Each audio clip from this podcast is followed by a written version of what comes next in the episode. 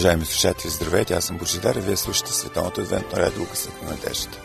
Нашият адрес е град Плодив, почтенски код 4000, улица Антим 1, номер 22, звукозаписно студио. А телефонът, на който може да ни позвоните е 633 533, с код на град Плодив 032.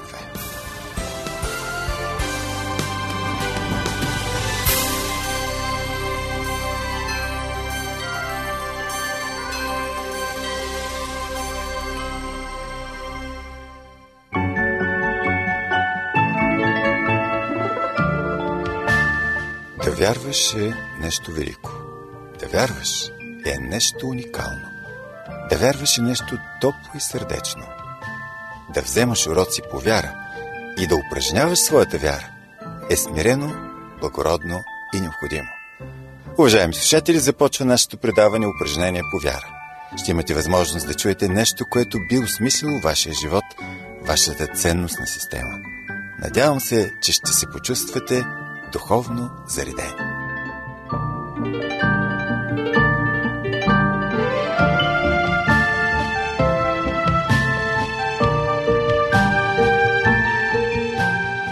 Днес предаването упражнение по вяра ще ви представим с темата 10 закона за границите.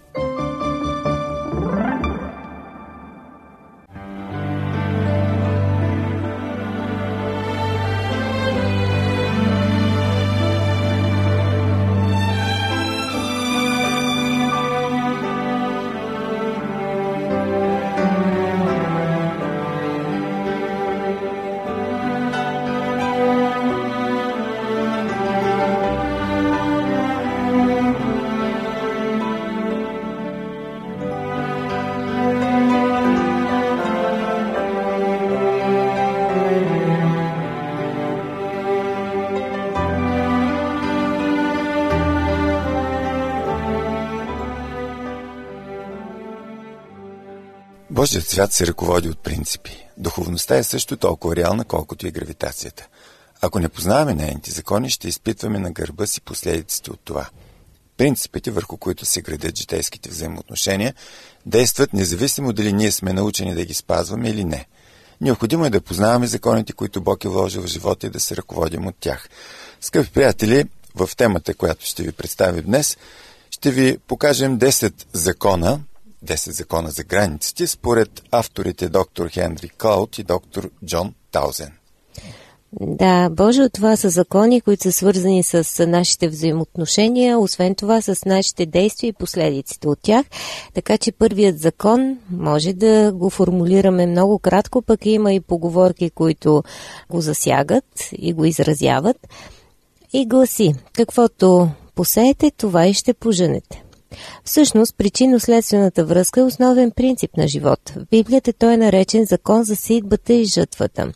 Четем в Галатяни 6 глава, 7 и 8 стихове. Понеже каквото посее човек, това и ще пожъне. Защото който се е за плътта си, от плътта си ще пожъне тление, а който се е за духа, от духа ще пожъне вечен живот. Понякога не сме принудени ние да понасяме последствията, понеже някой друг прави това. Ако всеки път, когато харчите неразумно пари, вашият баща или родителите ви покриват разноските ви, последствията поемат те, а вие оставате неподготвени за живота. Родителят, който прави това, макар и с добри подбуди, фактически нарушава законът за сеидбата и жетвата. Границите принуждават онзи, който е посял да поеме задължението и дължение. Християнинът по принцип трябва да прощава и да е толерантен, но във всички случаи не трябва да бъде наивен и да поощрява безотговорността. Не изобличавай присмивателя да не бидете на мрази. Изобличавай мъдрия и той ще ти обикне. Това са полезни съвети от притчи 9 глава 8 стих. Практически, когато винаги решаваме проблема на безотговорния, ние не само, че не му помагаме, но задълбочаваме неговата безотговорност, като същевременно търпим и последствията. А той просто трябва да престане да нарушава закона за сидбата и жътвата и живота на другия. Вторият закон е за отговорността. От една страна той изисква да обичаме другите.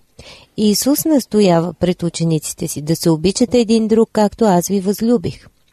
Ако не обичаме другите, не сме в състояние да поемем цялата отговорност за себе си и навладеем собственото си сърце.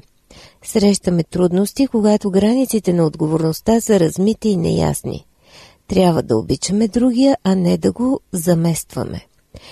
Не мога да изживявам твоите чувства вместо теб, не мога да мисля вместо теб. Не мога да определям твоето поведение.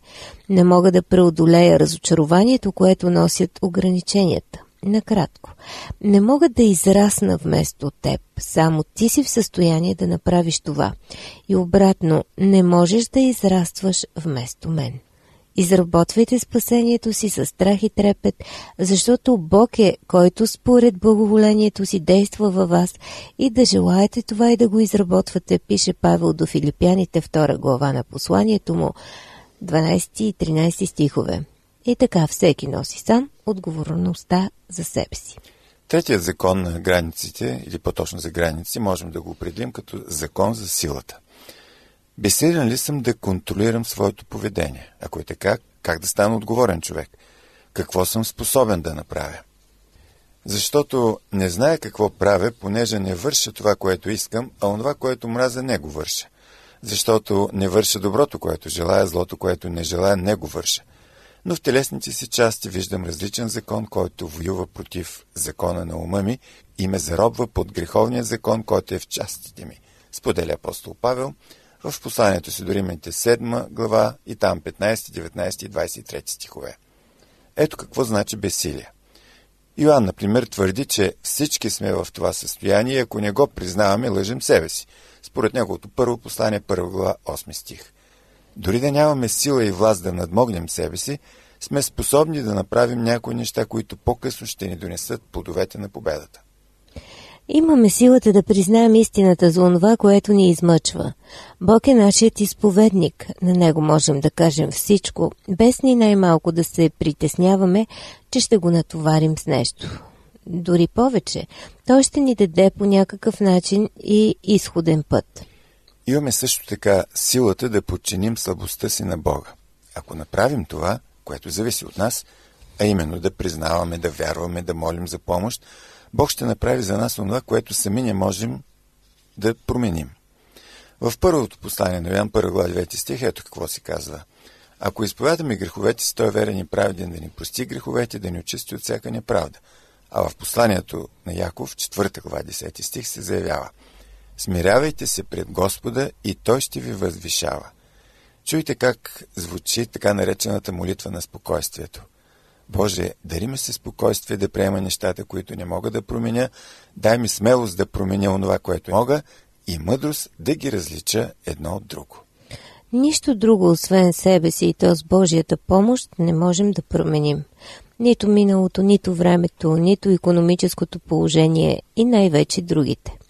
Много повече хора страдат от опитите си да променят другите, отколкото от най-разпространените заболявания, защото това е невъзможно. Тъй като не можем да накараме другия да се промени, трябва да променим себе си така, че неговото поведение да не ни действа пагубно.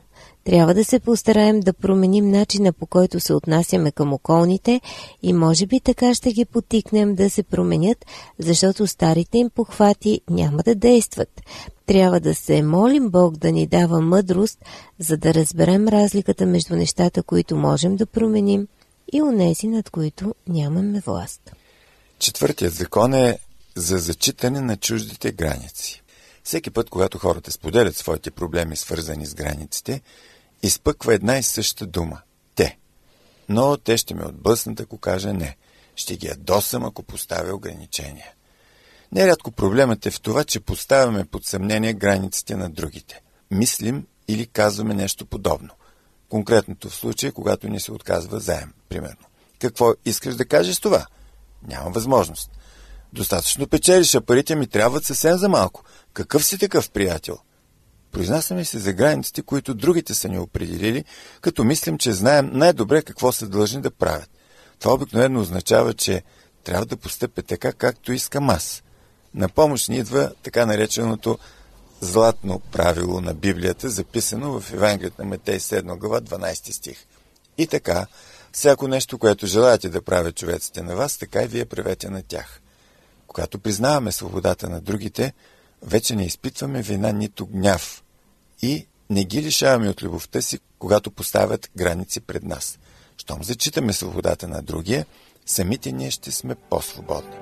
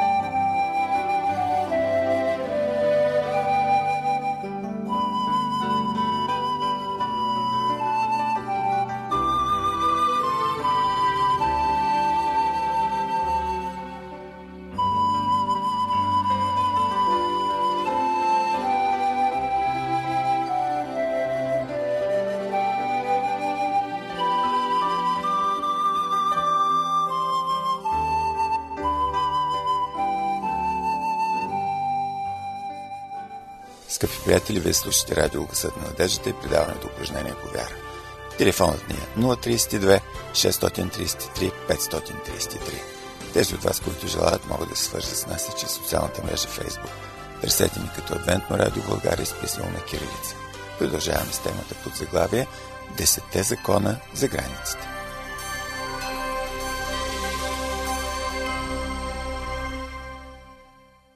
Петият закон за мотивацията. Кои неща ни пречат да бъдем ясни, точни и мотивирани? Първо, страхът, че ще бъдем лишени от любов и изоставени. Любовта обаче не се получава с административно разпореждане или задължение. В наши ръце е да обичаме и да предразполагаме своите близки към обич. А това, ако не стане, проблемът не е в нас и не трябва да драматизираме нещата. Съществува така наречения страх от гнева на другите – поради стари наранявания и нестабилни граници, понякога хора не могат да понасят друг да им се гневи и затова, за да го умилостивят, често правят значими компромиси. Компромисът обаче, скъпи приятели, не умилостивява гневливия. След време той ще се намери друг повод, за да ви вика. Постъпвайте разумно, мъдро, толерантно, но пазете достоинството си. Християнството в никакъв случай не е малодушие.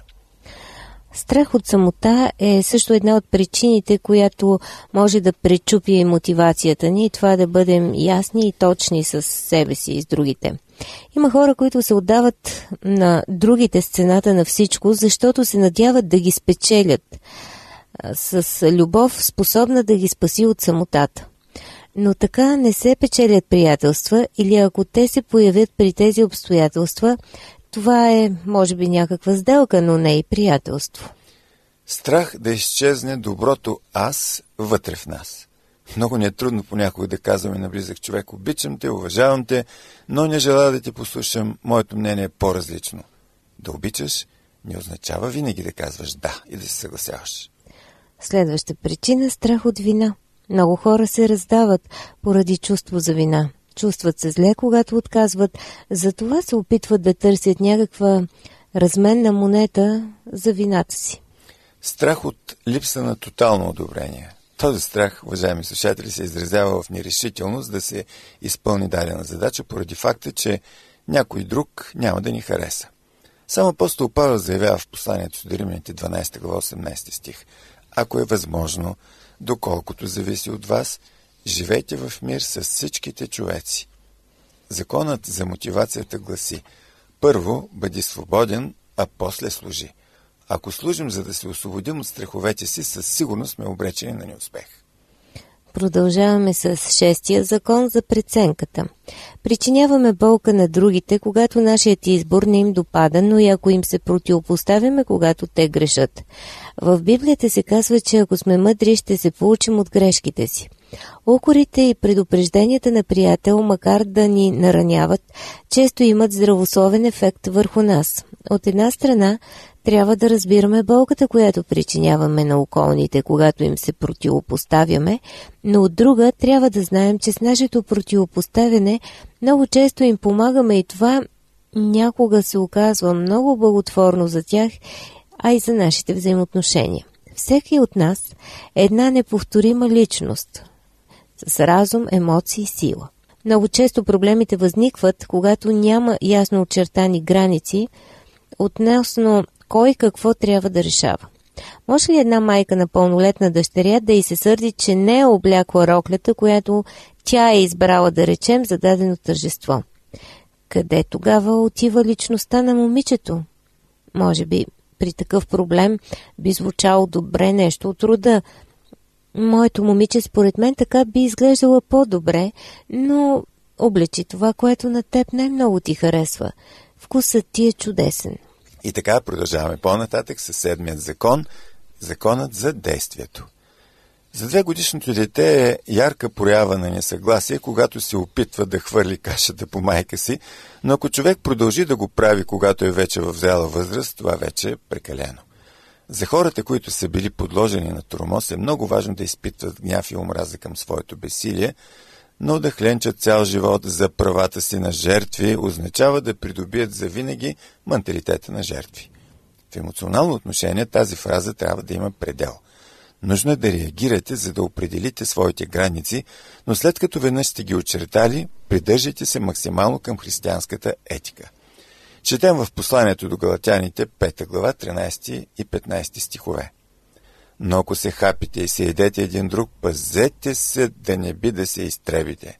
В крайна сметка трябва отново да се присъедините към човешкия род, на който сте противодействали, да установите равностойни взаимоотношения с хората и да обичате ближния както себе си. В първото послание на апостол Петър, 2 глава 12 стих, четем Да живеете благоприлично между езичниците, тъй, щото относно това, за което ви отдумват като злодейци, да прославят Бога във времето, когато ще ги посети, понеже виждат добрите ви дела. На осмият закон е за зависта. Новият завет сериозно се противопоставя на зависта. Яков 4 глава 2 стих ни казва Пожелавате, но нямате, ревнувате и завиждате, но не можете да получите. Карате се и се биете. Зависта определя доброто като онова, което не притежавам – ето защо човекът го мрази. Това добро.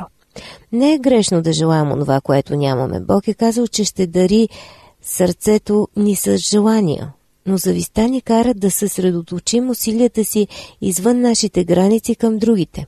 Ако насочим вниманието си към чуждите придобивки и постижения, всъщност пренебрегваме собствените си задължения и обесмисляме своя живот. Зависта е де-факто страдание заради успеха на другите. Всеки от нас е уникален в Божиите очи. Нека не се сравняваме с другите, нека се придържаме към божествените стандарти и ще имаме успех. Уважаеми слушатели, според доктор Хенри Клаут и доктор Джон Таузен има и така наречения закон за инициативността. В нашата класация той е на девето място. Инициативността е дадената ни от Бога способност да вървим напред, да вземаме творчески решения. Нека си припомним притчата за талантите. Успяват активните и уверените. Губи безденият, защото не предприема нищо. Бог винаги ще подкрепи усилията ни, но никога няма да свърши работата вместо нас. Бог не порицава този, който опитва, но не успява, а онзи, който не успява да опита. Да се опитваш, да се провалиш и отново да се опиташ, това е процесът на обучението. Десетия закон за яснота и прозрачност на границите. Библията многократно се изтъква, че трябва да живеем на светло и че само светлината може да ни приближи при Бога или при другите. Матей 5 глава 16 стих. Цитираме. Нека свети вашата светлина пред човеците, за да виждат добрите ви дела и да прославят вашия Отец, който е на небесата. Скъпи приятели, както в древността Бог изведе своя народ от плен, така и сега Той отново ни подава ръка, показва ни небесната родина, където няма да има грях, сълзи, смърт. Ще прием ли тази подадена ръка? Всеки сам трябва да вземе своето решение.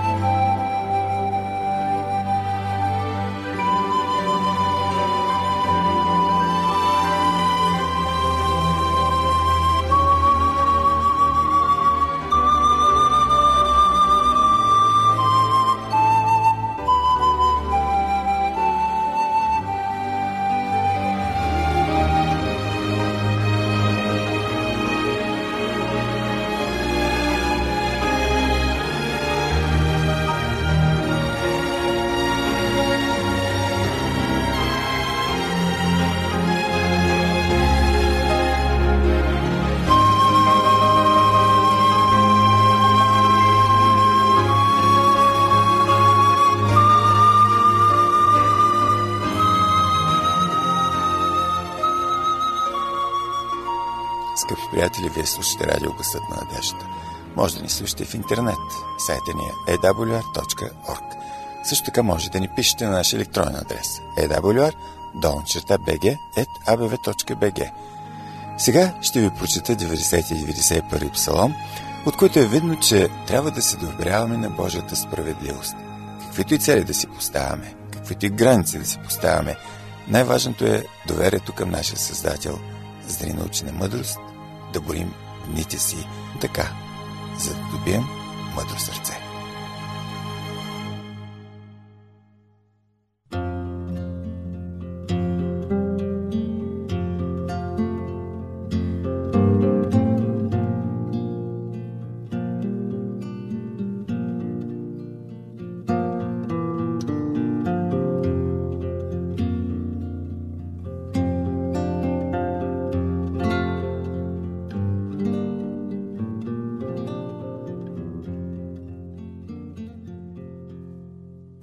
Господи, Ти си не бил обиталище от род в род, преди да се родят планините, да си дал съществуване на земята и вселената, от века и до века Ти си Бог.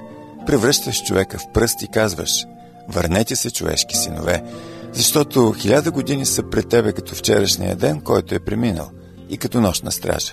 Като спорой ги завличаш, те стават като сън. Сутрин са като трева, която порасва.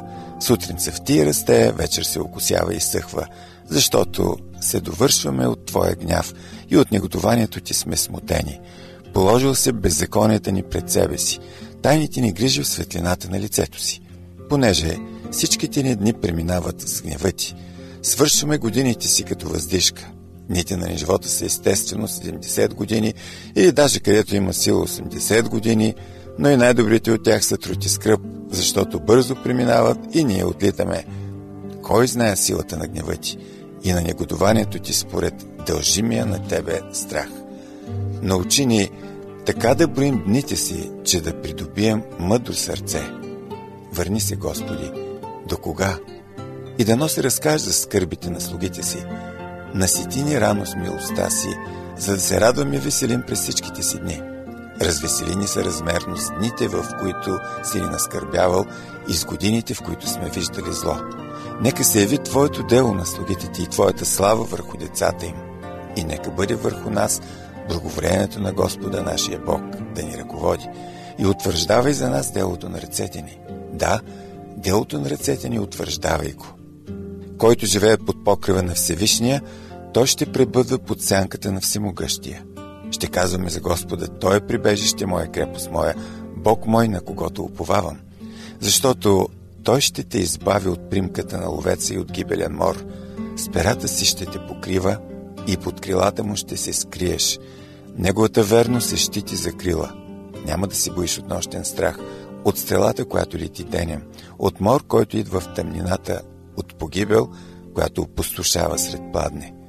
Хиляди души ще падат от страната ти, 10 хиляди до десницата ти, но при тебе няма да се приближи. Само с очите си ще гледаш и ще казваш възмеждането на нечестивите. Понеже ти си казал, Господ е мое прибежище и си направил Всевишния свое обиталище, затова няма да ти сполите никакво зло, нито ще се приближи язва душата ти, защото ще заповяда на ангелите си за тебе да те пазят във всичките си пътища. На ръце ще те вдигат, да не би да удариш окамък кръка си. Ще настъпиш лъв и аспида, ще стъпчеш млад лъв и змия, понеже Той е положил в мен любовта си, казва Господ, затова ще го избавя. Ще го поставя в безопасност, защото е познал името ми. Той ще ме призове и аз ще го послушам. С него ще съм, когато е в бедствие. Ще го избавя и ще го пославя. Ще го наситя с дългоденствие и ще му покажа спасението, което върша. Música